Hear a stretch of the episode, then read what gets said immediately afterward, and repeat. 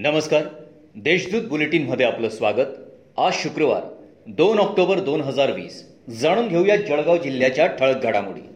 रावेर येथील दिवंगत संशोधक कैलासवासी गणेश वानखेडे यांच्या नावाने सोलापूर माळ रानात आढळून आलेल्या नवीन कोळी प्रजातीला आय डी ऑक्स वानखेडे हे नाव देऊन संशोधकांचा सन्मान करण्यात आला आहे मूळचे रावेर येथील कैलासवासी डॉक्टर गणेश वानखेडे यांच्या संशोधनाने तब्बल सहाशेच्या वर निरनिराळे कोळी मेळघाट व देशभरातून शोधून त्यांनी संदर्भ ग्रंथ प्रकाशित केले होते.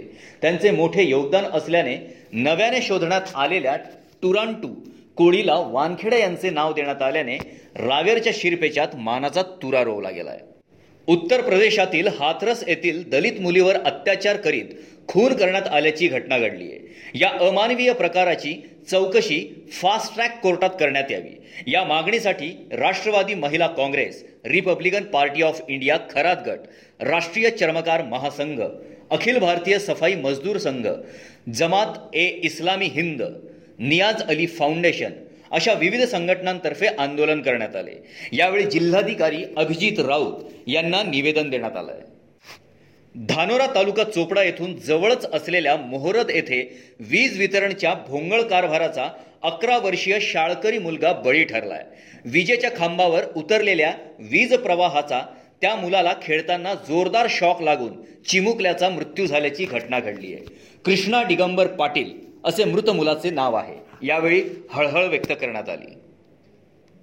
राज्य शासनाच्या निर्देशानुसार पंधरा सप्टेंबरपासून जिल्ह्यात माझे कुटुंब माझी जबाबदारी अभियान जिल्हा प्रशासन जिल्हा परिषद आरोग्य विभागामार्फत राबवण्यात येत आहे जिल्ह्यातील एक हजार एकशे बावन्न ग्रामपंचायती अंतर्गत एक हजार चारशे अठ्ठ्याण्णव गावांमध्ये आरोग्य सर्वेक्षण करण्यात आलं. यात छत्तीस लाख सत्तावीस हजार चारशे छप्पन्न लोकसंख्येपैकी बावीस लाख वीस हजार सातशे अठ्ठ्याहत्तर नागरिकांची सर्वेक्षणानुसार वैद्यकीय तपासणी करण्यात आली आहे. यामुळे कोरोनावर अटकाव होण्यास मदत होणार आहे. जिल्ह्यात गुरुवारी पुन्हा नव्याने तीनशे चार रुग्ण आढळून आले आहेत.